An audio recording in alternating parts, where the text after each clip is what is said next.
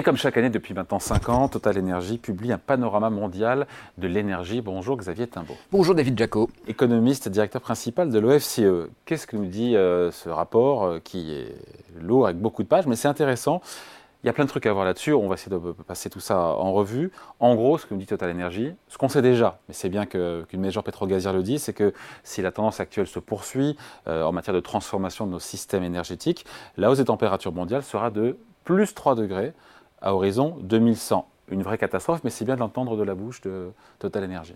Oui, c'est même euh, assez. C'est presque étonnant, en fait. On a beaucoup reproché euh, aux compagnies pétrolières euh, d'être souvent des acteurs du greenwashing. Mais aussi parfois des lobbies qui alimentaient le, déni climatique. Et là, on a un document qui est totalement en ligne avec ce qu'on connaît dans la littérature scientifique, les rapports du GIEC. Euh, et donc, c'est effectivement assez intéressant de voir cet alignement de Total euh, sur ces questions, avec un discours qui se veut un discours de vérité et un discours réaliste. Et donc, ben, ça vaut la peine qu'on se penche dessus. Alors, euh, ce Energy Outlook 2023, il est quand même un peu orthogonal avec ce que nous dit l'Agence internationale de l'énergie. Il va arrêter de faire le ménage là, sur le, le, plateau, là il nettoie son pupitre. C'est nerveux. Oui, faut pas. Euh, alors, c'est pas orthogonal sur les énergies renouvelables, Xavier. C'est sur l'histoire du, du, pic de la demande d'énergie de, euh, fossile, notamment du pétrole, avant 2030. Euh, L'AIE nous dit oui, il y aura un pic avant 2030. Non, nous dit Total Energy. Alors, qui a raison, qui a tort sur ce, cette histoire de pic d'énergie fossile? En même temps, on se dit que le pétrolier est bien placé pour savoir euh, comment évolue la demande euh, à court terme. Alors, c'est un peu effectivement l'argument que Total déploie.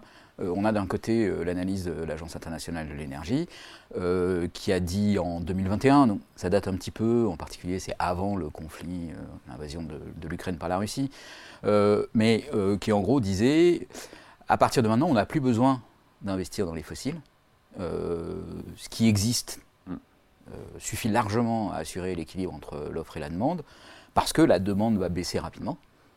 Et donc tout investissement aujourd'hui... Dans des nouveaux gisements. Dans des nouveaux gisements, en 2021, c'est ce que disait euh, l'IEA, si on croit à la trajectoire d'émissions de, de, de, nulles euh, en 2050, bah, tout investissement dans le fossile mm alors ça dépend ce qu'on appelle quel investissement dans le fossile, parce que juste cet échange avec Patrick Pouyanné, le PDG Total Energy, euh, qui m'expliquait sur ces 16 milliards d'euros d'investissement chaque année, en tout cas sur 2023, euh, il y avait 10 milliards qui correspondaient à l'investissement pour euh, conserver le même niveau de, comment dire, ce qu'on appelle la déplétion. Alors c'est le fait de, que chaque année, chaque puits. Place les on, capacités si on, qui diminuent. En fait. Voilà, le, le, le, champ se vide de 3 ou 4 chaque année, et donc il faut réinvestir pour conserver le même niveau de production, ce qui n'est pas une nou, un nouveau gisement en tant que tel. C'est audible ça comme Alors, mais, oui, mais enfin, je, juste avant quand même, ce contexte il est important parce que euh, en 2021, euh, l'IEA avait dit il faut euh, arrêter les investissements dans les fossiles. Mais est-ce que l'investissement comprend aussi lutter contre le phénomène de déplétion Oui, Pour l'IEA, oui, et justement, c'est un des points de désaccord entre Total Energy aujourd'hui et l'IEA. Et, et, ça, ça a embêté quand même beaucoup toutes les pétrolières, parce que les pétrolières continuaient d'investir. Euh, ça a embêté aussi les banques qui continuaient de financer ces investissements, qui sont des investissements massifs, avec euh, un certain nombre d'activistes euh, environnementalistes qui disaient Mais regardez, ces gens-là n'y croient tellement pas, alors que l'IEA, qui est quand même une émanation de l'OCDE, donc c'est quand même pas un, think tank noyauté par, par Greenpeace. Donc, euh, et eux disent il faut arrêter, et, et, pourtant les compagnies pétrolières, certaines grandes banques euh, continuent de le faire. Et donc dans ce hiatus, il y a tout le problème d'aujourd'hui. Il y a un lobby qui était assez terrible pour Total, hein, qui, qui lui donnait une image de, de, de, de climato-sceptique, qui rendait très difficile le recrutement des nouvelles générations chez Total, parce que voilà, vous vous rappelez peut-être de cette histoire aussi du centre de recherche que Total a voulu installer sur Polytechnique. à Polytechnique, avec une réaction très violente des étudiants. Euh, c'est surtout ça qui, est, qui, était assez notable, euh, avec un rejet euh, très fort de Total. Et donc en termes d'image, on voyait bien qu'il y avait quelque chose de très embêtant. Donc ces, ces dernières années, ces cinq, dernières cinq années, pour Total et toutes les compagnies pétrolières, ont été difficiles en termes de communication. Donc là, le document de Total, il vise à apporter une réponse à ça, en disant, bah, les hypothèses, en disant deux choses en fait, en disant les hypothèses de l'IEA sur ce que vous appelez la déplétion, donc l'épuisement des, ouais. des champs pétroliers, en fait, était euh, trop optimiste. Les champs s'épuisent plus rapidement que l'hypothèse de l'IEA. Et donc ça, ça justifie un investissement en capacité, simplement pour tenir la trajectoire que l'IEA avait dans son scénario. Mm. D'accord? Puisque l'épuisement étant plus rapide, il faut investir. Et puis un deuxième argument qu'apporte euh, Total, qui là euh, être reproché à l'IEA parce que c'était, euh, ça s'est passé après leur scénario, qui est avec les tensions géopolitiques, il y a des ruptures d'approvisionnement sur un certain nombre de champs pétroliers, particulièrement la Russie, ou de gaz, là aussi la Russie, qui font qu'en fait, il faut investir dans des capacités, non pas pour compenser l'épuisement des champs, mais pour compenser euh, l'arrêt de la production, soit par embargo, soit euh, du fait de la guerre, euh, et, donc augmenter l'offre de gaz et de pétrole, de façon à éviter des tensions sur les prix, dont on sait qu'elles sont très dommageables aux économies, etc. Donc Total dit, bah voilà, les deux raisons principales pour lesquelles on continue d'investir dans les fossiles, ce sont ces deux raisons-là, et ce sont des, en quelque sorte des. Alors qui a raison entre ce que dit Total bah, et ce que dit l'AIE? Il faut arrêter, parce que sur l'énergie renouvelable, les deux disent en gros il faut investir massivement. AIE et Total, là pour le coup c'est aligné. Par contre, voilà, il y a sur les, sur les fossiles. C'est ça qui est très intéressant dans le document de Total Énergie, c'est qu'ils ne contestent pas l'IEA et son expertise. Ils disent, après il faut être pragmatique, c'est-à-dire qu'un scénario, une prévision, ça s'appuie sur des hypothèses. Et ces hypothèses sont nécessaires pour faire le scénario et la prévision, mais évidemment, euh, il peut y avoir des surprises euh, ça ne veut pas dire que le scénario était faux, ça veut dire qu'il faut regarder la réalité. Et Total dit on est en complet accord avec la trajectoire, avec l'objectif, mais bah, faites-nous confiance, on est des professionnels, on connaît notre sujet, on connaît euh, comment on fait pour, euh, pour exploiter du pétrole et quels, quels sont les rythmes d'épuisement des champs pétroliers, on le sait très très bien. Et donc on vous dit, pour tenir ce scénario, maintenant, il faut quand même continuer d'investir un peu. D'ailleurs, pardon, je vous coupe, mais euh, pour moi, cette analyse qui est faite par Total Energy est bien résumée par cette phrase signée Patrick Pouyanné que je vais vous lire. Il y a urgence à construire un système décarboné, mais il faut faire les choses euh, dans l'ordre. Le construire avant de pouvoir arrêter d'investir dans les énergies fossiles, sinon on va créer des problèmes d'offres, les prix de l'énergie vont grimper et les populations ne l'accepteront pas. L'analyse s'entend Oui, elle s'entend. Elle s'entend. Après, euh, c'est une, expertise qui vient de Total, euh, qui est incontestable. Hein. je veux dire, évidemment, les gens qui exploitent le pétrole connaissent euh, assez bien toutes les questions d'exploitation du pétrole. Mais on vit dans un monde ouvert et donc on aura besoin de contre-expertise, de contre-analyse pour apprécier la qualité du, message délivré par Total.